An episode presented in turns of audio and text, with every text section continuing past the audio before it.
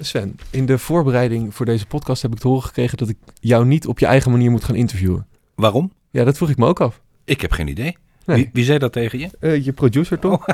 Redacteur. Ja, je redacteur. Ja, eh, je, je moet gewoon doen wat je wil. En dan zien we wel. Volledige naam, Sven Kokkelman. leeftijd, Eh, ik ben nu 49. beroep, Ik ben journalist. bekend van, Eh, radio en televisie. verliefd, verloofd of getrouwd. Ik ben niet getrouwd. Eh, ik woon wel samen. En ik ben nog steeds zeer verliefd. Je favoriete nieuws, Ik ben eh, heel eh, breed georiënteerd. Ik, ik ben natuurlijk zeer geïnteresseerd in politiek nieuws. Ik ben ook zeer geïnteresseerd in internationaal politiek nieuws, geopolitiek nieuws. Maar ik eh, ben ook geïnteresseerd in eh, vliegtuigen en ik ben ook geïnteresseerd in Formule 1 en in wielrennen. Eh, dus eh, het is heel breed. Weet je nog de eerste keer dat jij in aanraking kwam met journalistiek? Ik kom uit een eh, gezin waar eh, grote belangstelling is geweest altijd voor nieuws en voor de wereld om ons heen. Ehm, dus ik keek al heel, toen ik heel jong was, met mijn vader met name, naar het NOS Journaal.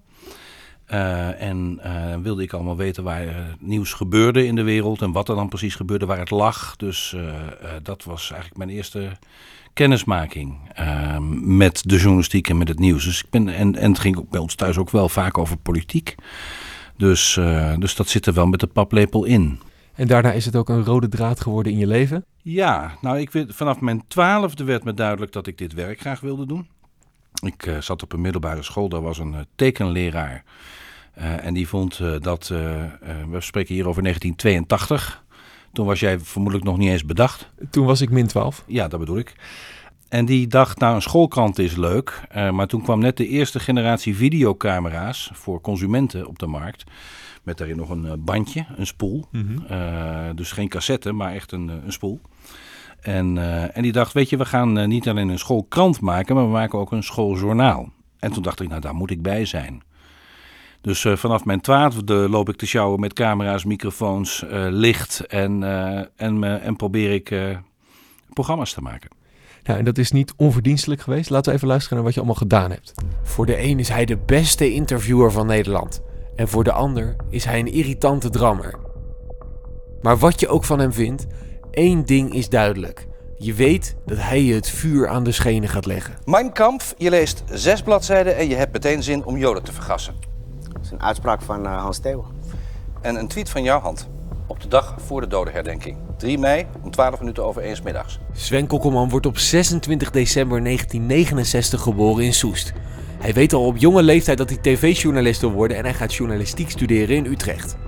Nadat hij zijn studie heeft afgerond, werkt hij als redacteur bij verschillende televisieprogramma's om uiteindelijk bij Brandpunt terecht te komen. Sven begint als redacteur en verslaggever, maar gaat na een aantal jaren het programma ook presenteren, als het netwerk gaat heten. In de jaren die volgen presenteert Sven verschillende interviewprogramma's, waaronder Oog in Oog, waarin hij gasten ook altijd goed aan de tand voelt. En dat is iets wat niet bij iedereen goed valt. Daar staat volstrekt niet in, Sven, dat je mij hier de maat gaat nemen of ik contacten heb met criminelen enzovoort. Dit zijn gewoon vijf gespreksonderwerpen Peter. die, waar dit niet in genoemd Peter, wordt. de- jouw afla niet aflatende jacht op de misdaad, daar hebben we het volgens mij nu over. En we zijn acht minuten bezig in deze Ja, maar ik uitzending. heb ook je aankondiging gezien. Dat Ja. is gewoon wat anders. Dat, dat heb nee, je maar mij niet je weet toch helemaal nog niet waar we het over gaan hebben? Dat hoor ik nu toch. En op dit moment is Sven nog iedere dag op NPO Radio 1 te horen, waar hij het programma 1 op 1 maakt. Sven is zelf al jaren bezig met journalistiek, want het is volgens hem geen beroep, maar een bestaan. Nou, manier van leven. Eh, kijk, het programma dat wij nu elke dag op de radio maken, dat, eh, dat begint heel vroeg. Althans, de voorbereiding voor het programma beginnen heel vroeg. Om zes uur s ochtends beginnen we. En wij zijn vaak tot, tot diep in de avond, tien uur, elf uur s avonds bezig. Eh, en als er geen gast is voor maandag of er zijn nieuwsontwikkelingen, werken we het weekend ook gewoon voor een deel door. Dus eh, ik roep altijd, als je van 9 tot 5 wil werken, dan moet je paspoorten gaan stempelen op een gemeentehuis. Maar dan moet je vooral niet in dit vak terecht. Eh, en eh, ik, maar goed, dat is een beetje een ouderwetse opvatting. Maar ik vind, als je de, de journalistiek goed wil beoefenen, dan moet je eigenlijk altijd aanstaan en altijd openstaan. En dat betekent dat je er eigenlijk altijd mee bezig bent. Dat wil nooit zeggen dat je geen vrije dag hebt, of dat je niet eens een keer met vakantie kan, of, eh, of dat je niet op familiebezoek kan. Maar het nieuws en de dingen die er gebeuren in de wereld, dicteren wel voor een deel je leven. En als je dat niet wil en je kan daar niet goed mee omgaan, of je wilt eh, permanent elke dag eh, keurig op tijd thuis zitten, of de kapstok op tijd hebben bereikt om je jas aan te trekken, dan, ja, dan vind ik dat je niet altijd even geschikt bent voor in ieder geval de nieuwsjournalistiek. Hebben veel mensen die houding? Is dat veranderd in de afgelopen jaren? Ja, toen ik begon, begon in dit werk, eh, eerst eh, bij een stage bij een krant. Ik heb ook nog voor de krant op zondag gewerkt. Ehm, en later bij, eh, bij televisie en bij radio was het, was het gewoon. Wij waren altijd samen en aan het werk. En, en, eh, en als we niet aan het werk waren, zaten we samen in de kroeg, bij wijze van spreken. Om weer nieuwe dingen te bedenken. En, eh, dus het was een soort familie. Eh, dus Brandpunt, het oude Brandpunt uit het begin van de jaren negentig, waar ik eh, toetrad tot de redactie, was echt een, een vriendenclub waar we ook wel heel kritisch waren op elkaar. En sommige, en de competitie, onderlinge competitie was heel sterk en heel scherp.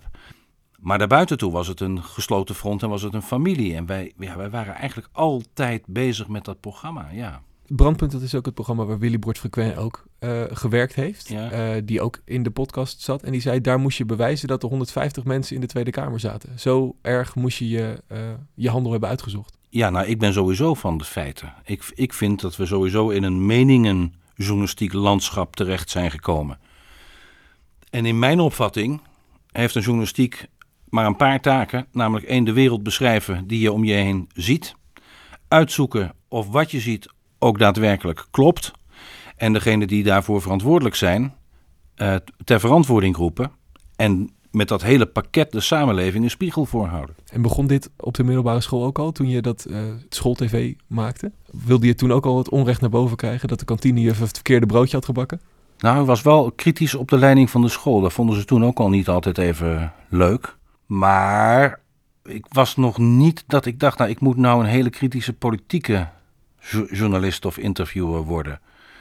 Maar in de jaren tachtig, begin midden jaren tachtig zo'n beetje, konden we in Nederland voor het eerst naar de BBC-televisie kijken. Wat ik toen heel graag deed. Ja, en toen was ik wel meteen verkocht door de Anglo-Saxische journalistiek. Dus het Anglo-Saxische debat, het Britse debat, scherp, geestig, goed onderbouwd, eh, retorisch goed. En daarbij hoorde ook een hele scherpe journalistiek. En zeker bij de BBC Newsnight begon toen net, ten tijde van de Falklandoorlog. eh, daar werden eh, gezagsdragers, ministers, eh, Kamerleden, eh, verantwoordelijk ook uit het bedrijfsleven, werden daar gewoon scherp ondervraagd in een debatcultuur. Dat sprak mij ontzettend aan. Want dat was er in Nederland niet. Nee, nou, dat is trouwens ook niet helemaal waar. Want in de jaren 70 en 80 had je dat in Nederland ook. Dat waren allemaal scherpe interviewer, interviewers, maar gebaseerd op de feiten. Eh, dus die, die school was er in Nederland ook. Maar het Nederlands is sowieso wat botter dan het eh, Engels. Engels is natuurlijk een prachtige taal als je het ook gebruik wil maken voor het understatement, zal ik maar zeggen. Ehm, en met alle tail questions en zo erbij. Dat maakt het allemaal nog leuker om naar te kijken. Ehm, maar dat was wel de journalistieke cultuur eh, van die tijd. Dus hier ook wel scherp, eh, maar wat gouvernementeler van huis uit. En daar, de, de staatsomroep, de BBC, deed dat daar van huis uit ook. Maar wat trok jou er zo aan? Nou ja, de, de, de, de zoektocht naar de waarheid. Eh, en, en ook het, het, het strategische schaakspel. eh, en de stijlmiddelen. Dus eh, alles uit de kast om er ook een heel spannend gesprek van te maken. Eh, maar ook om uit te vinden of iemand de waarheid spreekt of niet. Maar wel gebaseerd op je eigen onderzoek. Dus niet. Kunt u nog even vertellen waar het precies over ging? Eh, en wat is dat eigenlijk voor man of wat is dat voor mevrouw? Eh, en hoe kijkt u daar tegenaan? Ik kan me voorstellen dat mensen ook wel denken dat. Dat soort vragen. Mhm. Dat dus niet. Nee, Nee. ik heb hier een rapport. U zegt dit, hier lees ik dit. Ja. Dus het klopt niet wat u zegt. Je moet weten waar je naartoe wil werken. Je moet eigenlijk alle antwoorden in je hoofd al in kunnen vullen. Mm, je moet weten waar het over gaat. Ja. En je moet eigenlijk van tevoren weten wat iemand zou moeten antwoorden als hij de waarheid spreekt. Ja. Of als hij eerlijk is. Maar is het dan niet een, een, een groot toneelspel op die Nee. manier? Nee, vind ik niet. Want daarmee kun je ook laten zien dat iemand soms niet weet waar hij het over heeft, of juist heel goed weet waar hij het over heeft. Er zijn ook mensen die vanuit hun verantwoordelijkheid niet kunnen zeggen wat ze eigenlijk wel zouden willen zeggen. En als je ze dan intelligent interviewt op basis van de feiten, komt het hen ook nog wel eens goed uit om te zeggen: ja, inderdaad, ja, ja, ja goed, ja, het is dat u het nou zo vraagt. Ik mag het eigenlijk niet zeggen of kan het eigenlijk niet zeggen. Maar ja, eigenlijk hebt u wel gelijk. Ja, zo zit het. Wanneer Eh, weet je dan dat iemand meer wil zeggen of niet de waarheid spreekt? Nou, kan je dat zien op een gegeven moment? Dat, dat zie je, dat voel je, dat, als je, dat hoor je in je voorbereiding. Want Mhm. eh, je, ik, wij spreken heel veel mensen rondom het programma ook heen. We zijn hele middagen bezig, ook in de Tweede Kamer, om met mensen te praten en uit te zoeken hoe dingen nou precies in elkaar zitten. Dus door mensen op die manier te interviewen, kun je ook voor een luisteraar of een kijker duidelijk maken: eh, eigenlijk zit het zo. Ja. Eh, dus, dus het is geen toneelstuk. Sterker nog, wij doen nooit aan voorgesprekken. Zelden of nooit. Behalve bij mensen die niet zoveel ervaring hebben. Of ehm, die voor het eerst over iets komen vertellen. Gevoelig onderwerp bijvoorbeeld. Dat je wel even moet aftasten hoe ver iemand wil gaan. Maar, Mhm. maar, maar 99,9% van de tijd is er geen voorgesprek. Niet. Dat, dat is Mijn wel gasten bij oog en oog zag ik altijd. En nu ook bij de radio. Ik zie ze, als ze in een andere studio zitten, zie ik ze sowieso niet. Behalve op een scherm. Mhm. Eh, maar als ze hier zijn, zie ik ze vijf minuten voor een uitzending. Dat was bij oog en oog ook zo. Doe je dat bewust? Ja. Waarom? Omdat het dan dus geen toneelstuk wordt. Wij doen onze voorbereiding. De gast doet zijn of haar voorbereiding. En what you see is what you get. Wil je een gesprek winnen of, of zie, zit je er niet zo in? Nee, dat denken mensen altijd. Ja. Namelijk dat ik blijf drammen totdat ik mijn zin heb gekregen. Of tot dat anderen mijn mening accepteren. ja. Mijn mening doet er helemaal niet toe. Ik zit soms iemand te interviewen met wie ik het persoonlijk roerend eens ben. Mhm. Maar die ik toch scherp moet interviewen. Want ik ben altijd per definitie de advocaat van de duivel in zo'n gesprek. ja. Ik moet de argumenten toetsen. Ook al, ik bedoel, je hebt geen gesprek als je tegen iemand zegt, ik ben het volledig met u eens. En of het waar is of niet, nou ja, om, omdat ik het met u eens ben, laat maar zitten. Weet je je allereerste interview ooit nog? Ehm, ik geloof dat mijn, even los van die, van die leraren Mhm. en zo op school, dat mijn allereerste interview ooit was volgens mij met eh, Peter Brussen, die toen de baas was van het journaal, de hoofdredacteur was van het journaal, en met Ruud Terweide, televisiemaker bij de Avro-Tros. En dat was wel toen ik nog op de middelbare school zat. Wij belden die mensen gewoon op. Wij maken een schooljournaal, mogen we langskomen? Nou, zoals jij hier nu ook zit, zal ik maar zeggen. Ja. Niet dat jij een schooljournaal maakt, even voor de duidelijkheid, maar... eh, en dan kwamen we met camera's en dan maakten we daar zo'n eh, zo, zo'n uitzending, ja. En hoe ging dat eerste interview? Gespannen? Knikkende knietjes? Of Nou, dat vond ik wel spannend, ja. ja. En daarna begon ik bij een lokaal radiostation met, eh, met het maken van een radioprogramma, een sportprogramma. Een soort langs de lijn, maar dan op lokaal niveau. Met de lokale voetbalvereniging en de hockeyclub en de volleybalmeisjes. en, en wij vonden eigenlijk dat aan het als serviceverlener naar de, naar de luisteraar toe...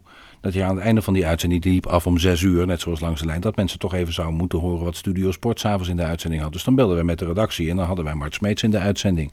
die dan vertelde wat ze s'avonds gingen doen. En wij waren eh, 18. Maar toch gewoon proberen. Kunnen we ze te pakken krijgen? Kunnen we het doen? Gewoon doen, ja. Brutaal zijn. Zou je dat mensen ook mee willen geven die nu journalistiek doen? Nou, de allerbelangrijkste les die ik ooit heb geleerd in de journalistiek is: domme vragen bestaan niet. Eh, dus je moet, al, je moet alles vragen. En op het moment dat je blijft afwachten en je denkt, nou ja, ik durf eigenlijk niet, of is vast een hele stomme vraag, of wie denk, wie, wie denk ik wel dat ik ben en dat ik die vraag als, ja, dan kom je er niet. Dan kom je nergens. Je moet als journalist moet je jezelf groter maken dan je zelf bent soms. Voordringen, vooraan staan. Eh, een beetje haantje de voorste zijn. Het, althans in de harde journalistiek. hè. Ik heb het niet over eh, features of, eh, of over eh, psychologische interviews. Of, da- daar gelden weer andere dingen voor. Maar in mijn vak moet dat wel. Heb je dat op school geleerd of heb je dat jezelf aangeleerd? Ik ben, nou, ik ben eigenlijk heel verlegen van huis uit. Dus, het is, voor mij was het een enorme overwinning om dat te doen. Dus het is ook een soort. Ja, je bent in functie. En die functie legitimeert dat je dat kan doen of mag doen. En je was een heel keurige, nette, brave, verlegen jongen. Waarom zeg je was? Nou, door schade en schande wijs geworden. En als je dit werk wat langer doet, ehm, dan ben je wat minder keurig misschien. En wat minder aarzelend en terughoudend. Maar een beetje, ik hou nog steeds niet van grote mensenmassa's. Ik vind nog steeds, ik word mensen die op je afkomen en op de foto willen. Of eh, dat- ja, vind ik nog steeds wel moeilijk. Ja. Het is ook onbeleefd om dat te weigeren, vind ik. Nou, behalve als mensen zich misdragen, maar tuurlijk. Als mensen graag naar je programma's kijken of luisteren. Eh, en, eh, en ook als ze kritiek hebben. Dat, je, moet daar, je moet gewoon met die mensen altijd in gesprek gaan, vind ik. Ja, want kritiek. Je hebt ooit gezegd dat je liever eh, mensen hebt die je leuk vinden en niet leuk vinden dan Nou, goed. dat iedereen je leuk vindt. Nou, ik heb liever dat mensen mij goed vinden dan eh, dat iedereen me wel leuk vindt. Maar dat betekent dat je ook vijanden krijgt. Ja. Vijanden heb je op het moment dat er een oorlog uitbreekt, vind ik altijd. Eh, maar er zijn mensen die het niet prettig vinden om naar mij te kijken en mijn manier te kijken vooral. En misschien ook wel niet naar mezelf, dat kan best zijn. eh, of naar me te luisteren. Dat ja, er zijn mensen die niet van die stijl houden. En eh, soms omdat ze niet goed begrijpen waarom ik het zo doe. Daarom heb ik, probeer ik het telkens weer opnieuw uit te leggen. En soms omdat mensen het gewoon aanmatigend vinden en onbeleefd. Maar wat doet dat met jou als iemand zegt: ik, vind, ik vond het echt slecht wat je deed? Doet dat je nog wat? Nou, nou, als ze vinden dat het echt slecht is, omdat ik een slechte uitzending heb gemaakt, of omdat de research rammelde, of omdat ik een blackout had, of ik bedoel, niet elke uitzending die ik maak is even goed, laten we wel wezen. Dat kan ook niet. Ehm, maar als iemand mijn manier van werken slecht vindt, fundamenteel slecht vindt, dat raakt me niet. Nee. Eh, als iemand zegt, ja, die uitzending was niet goed, of, ja, of je hebt iemand onrecht aangedaan, dat kan me wel degelijk raken. Ik denk er wel over na. Ja. En wij hebben ook elke, bijna elke dag na elke uitzending dat we denken, was dit een goede uitzending? Eh, en soms, soms niet. En dan zeker als dat de laatste uitzending voor het weekend is, is dat echt vervelend. Het gezegde is, je bent zo goed als je laatste uitzending. Dus dan ga je toch een beetje met een rotgevoel het weekend in. Dat heb ik nog steeds. En je wilt, je wilt elke dag excelleren. Je moet elke dag eindexamen doen. Elke dag is, eh, is een eindexamen.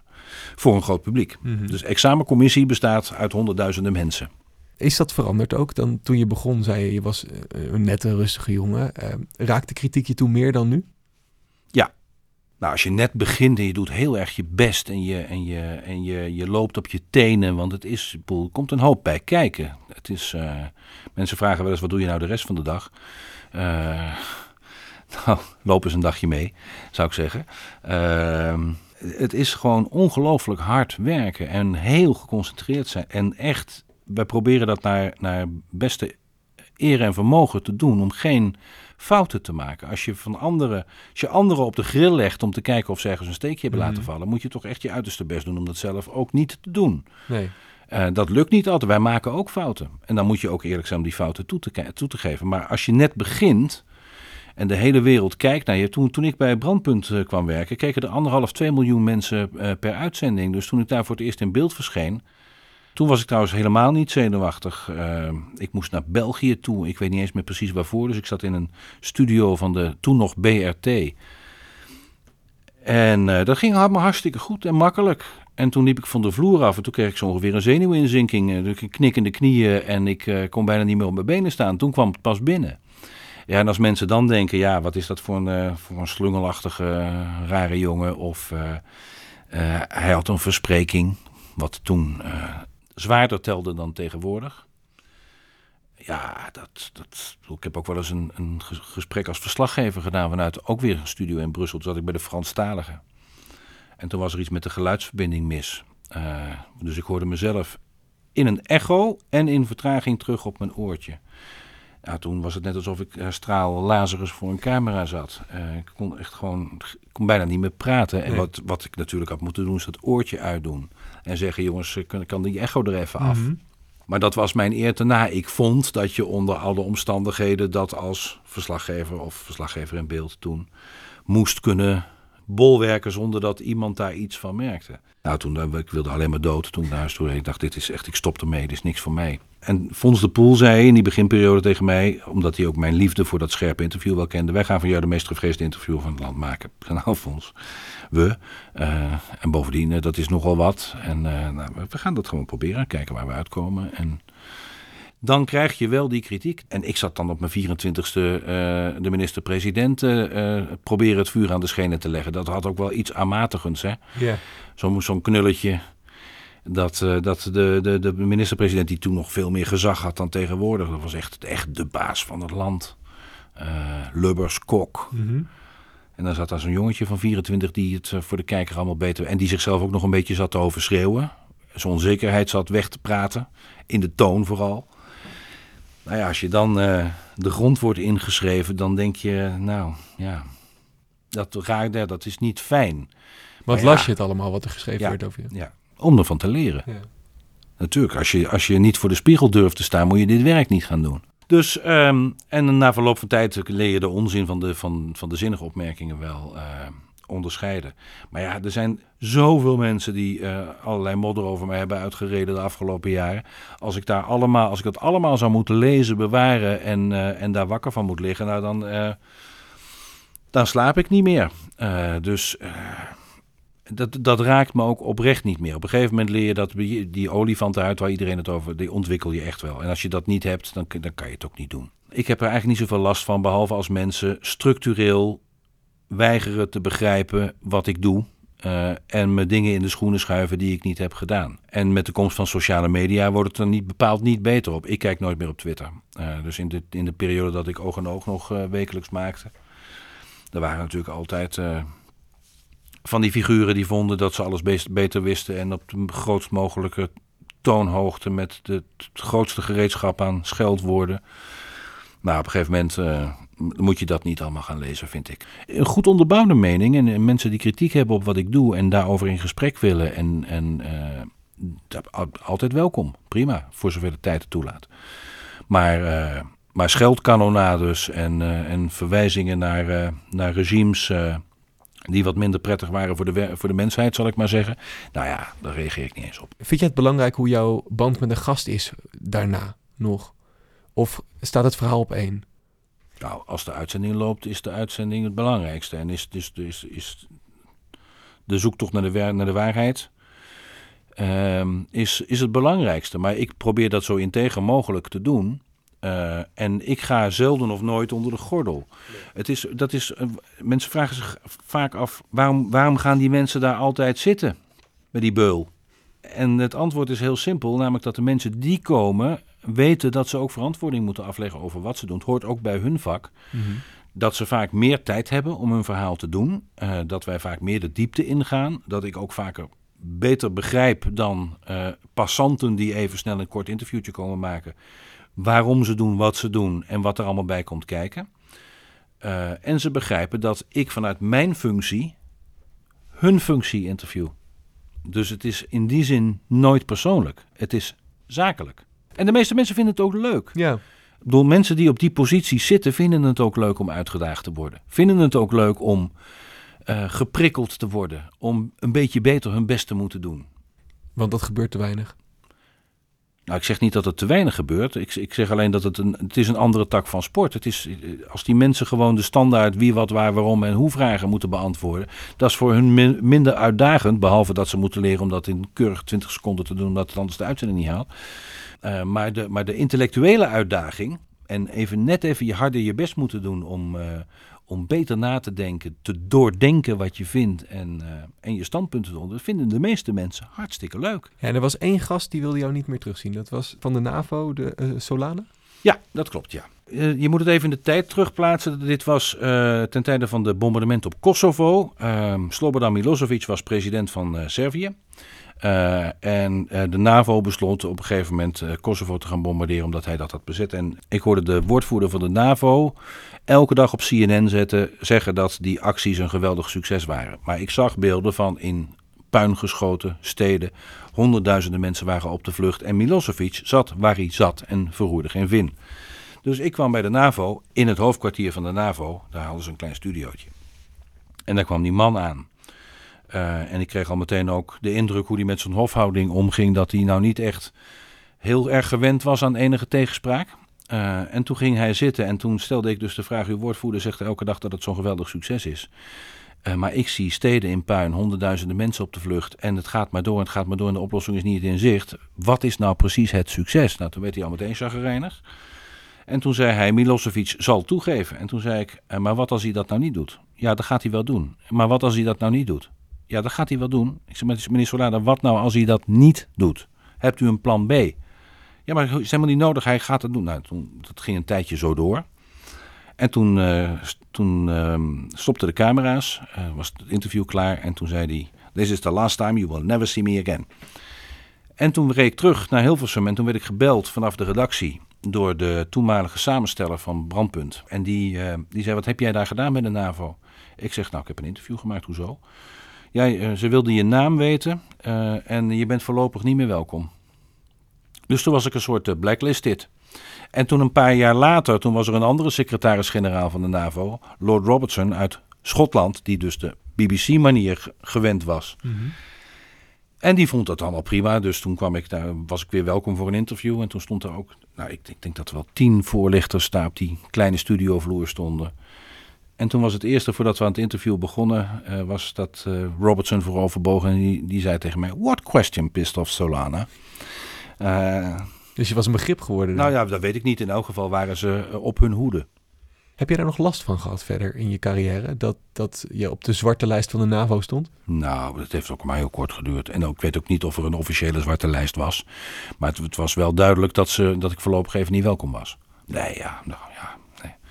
Weet je, er zijn ook wel eens. Ik heb ook wel eens uh, met sommige politici die, die dan vonden dat we, dat we, iets deden wat niet kon. Uh, of hadden we een onthulling en die wilden dan een tijdje niet met je praten. Ja.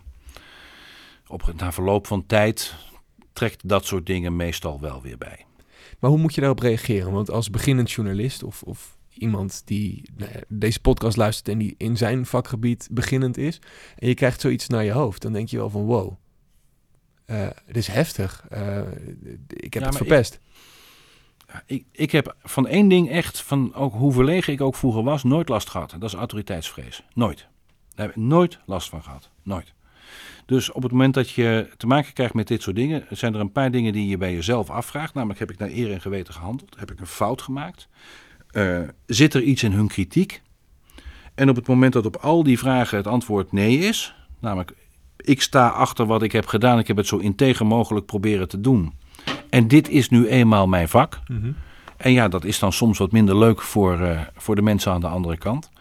Ja, dan is het zo. Dan, uh, ja, dan lig ik daar verder niet van wakker, nee. Begeleid je ook jong talent? Mensen die beginnen en die vragen Sven, luister eens naar dit interview, wat vind je ervan? Ik krijg wel eens dat soort vragen. Uh, ik heb het in het verleden en ook nu nog best met, met betrekkelijk jonge mensen ook gewerkt. Uh, maar ik ben geen docent op de school voor de journalistiek. Bewust niet? Nou, nou nee, ik ben wel eens gevraagd voor, voor, voor gastcolleges en zo. Maar ik ben wel heel erg recht voor zijn raap. Uh, dus op het moment dat daar zoals wel eens is voorgekomen, ik geloof derdejaars studenten zitten die mij dan in alle eerlijkheid verwijten dat het niet aardig is om scherp te zijn tegen een politicus en daarin volhouden. En als ik dan zeg, ja sorry als je dat echt vindt, dan moet je iets anders gaan doen in het leven. Uh, ik geloof niet dat dat erg op prijs is gesteld toen. In elk geval uh, ben ik niet vaak meer teruggevraagd. Um, maar ik vind ook ik vind de hele cultuur en de, en de, de journalistieke atmosfeer op die opleiding veranderd. Het was op de school van journalistiek? Ja. Ik vind het heel erg schools en opleidingachtig geworden met doelstellingjes, verdienmodelletjes. Uh, en terwijl de journalistiek is in zekere zin toch een tamelijk anarchistisch beroep. Toen ik daar zat was het al niet meer zo anarchistisch als het ooit was in de Palmstraat waar het begonnen is ooit. Waar... Uh, soort van uh, arbeiders zelfbestuur onder studenten bestond, die, be die onderling wel zelf bepaalden welk cijfer ze ergens voor kregen. Nou, dat was in mijn tijd was dat al lang niet meer zo. En ook geen richtingenstrijd tussen de Maoïsten en de Stalinisten. Dat was allemaal wel begraven en, en, en, geweest. Maar je moest het wel zelf doen. Als je, als je, je moest zelf iets van die opleiding maken. dus natuurlijk werd er een soort basis aangeboden. Overigens met heel veel nadruk op schrijven, schrijven, mm. schrijven. Feiten, zinsbouw. Uh, dus het ambacht en mijn indruk, en ook als ik spreek met, met, met studenten die daar nu afkomen, ja. is dat gewoon veel minder het geval. Is het veel meer hoorcollege? Nou ja, hoorcollege is ook interessant, maar uh, het vak leren en in je eigen vrije tijd al die boeken lezen kan ook. Twee jaar geleden heeft de opleiding nog een 2,8 gehad van de studenten. Ik hoor ook dat heel veel studenten vooral naar RTL Boulevard willen en ja. naar allerlei lifestyle programma's. Dus dat kan ook iets over de studenten zeggen. Nou ja, ergens wel. Maar wat mij opvalt bijvoorbeeld, ik heb zelf de opleiding ook gedaan. Uh, ik hoorde jou in een interview zeggen, je moet de Telegraaf ritueel verbranden. Dat was ongeveer de sfeer die er hing. In mijn tijd, ja. ja. Dus, dus uh, ja, de Telegraaf was uh, fout in de oorlog. Ja, en de Volkskrant was de Bijbel. Uh, zo ongeveer, ja. En uh, je kon alleen maar een succesvol journalist worden als je in een versleten spijkerbroek uh, en pak want het jasje hoorde er ook bij, eh, rondliep en zware check rookte. Dus het eerste eh, wat ik deed was dat ik daar in een jasje en een attachékoffer verscheen. Eh, en dat vonden ze allemaal buitengewoon merkwaardig. En ik vond die hetze tegen de Telegraaf volkomen krankzinnig. Ik vind de Telegraaf een van de allerbeste nieuwskranten van, van Nederland. Zo niet de beste. Maar vind je dat het kan op een school voor journalistiek dat één journalistiek medium zo wordt afgefakkeld? Nee, dat vind ik niet, nee. Nee. Net als Poont bijvoorbeeld, wordt ook aangevallen. Dat vind ik ook onzin. Ja. Ook, ik hou ook niet van alles wat ze doen. Maar het is een vrij land. Hè?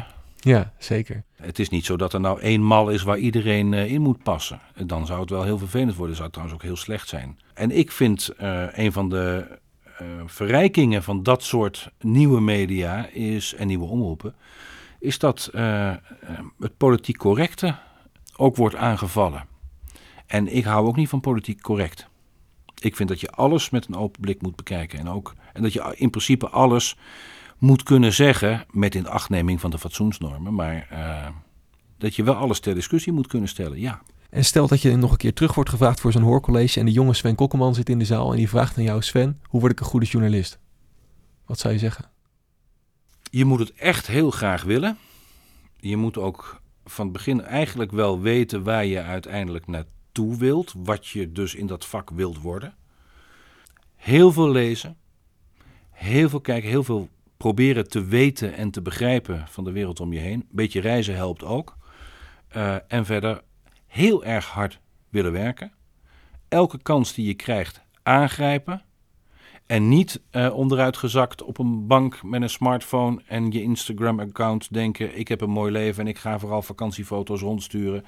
En dan meldt zich vast wel iemand eh, bij wie ik dan wel wil overwegen om eventueel, als de arbeidsvoorwaarden het toelaten en de privésituatie, om daar te gaan werken. Dan red je het never nooit. Althans, het kan zijn dat de tijden straks zo veranderd zijn dat dat dan de norm wordt, maar dan zou ik eh, buitengewoon ongelukkig worden over mijn vak. En je uitzendingen, die sluit je altijd af met eh, een beller, Dries Roelvink. Op de radio, Ja. En die had ook nog een vraag voor je. Echt waar? Ja. Goedemorgen Sven. Oh nee, nou vergis ik me. Ik ben zo gewend om iedere dag goedemorgen tegen jou te zeggen. Het programma 1 op 1, daar wordt enorm goed naar geluisterd. Dat merk ik iedere dag. Overal waar ik binnenkom, dan begint men erover. Ik vroeg mezelf nog even af, gaan we je op tv nog terugzien binnenkort? En in wat voor vorm dan? Dag vriend, tot morgen. Nou ja, eh, ik zou heel graag eh, nog een, een versie van, ehm, van het programma zoals ik dat nu op de radio maak, ook op televisie willen maken. Ja, dat is geen geheim, dat weet ook iedereen. Alleen de prioriteiten eh, liggen eh, op een ander vlak. Zal ik maar zeggen, op dit moment. Dus er is wel voortdurend eh, overleg. En het is ook niet zo dat eh, eh, de leiding van de NPO, althans dat zeggen ze mij, niet meer op televisie terug willen. Eh, overigens moet ik er in alle eerlijkheid bij zeggen dat dit radioprogramma al 80, 90 uur per week werk eh, oplevert. Dus het moet ook nog wel in de agenda passen. Eh, maar ik zou wel fijn vinden en ik zou het ook goed vinden, juist ook in deze tijd, met al die polarisering en al die ontwikkelingen in de samenleving, als er zo'n soort programma weer zou zijn. Maar eh, ze kiezen voor, eh, voor, voor sommige andere programmering. Dat staat hen vrij. Eh, zij zijn de baas en ik niet. Dus Maar als het zou kunnen, dan zou je het doen. ja, maar, ik, maar niet, meer, niet meer alles om maar op televisie te zijn. Ik ben, ik ben, ik ben wat is het, 20, 25 jaar op televisie geweest. met, in allerlei verschillende soorten programma's.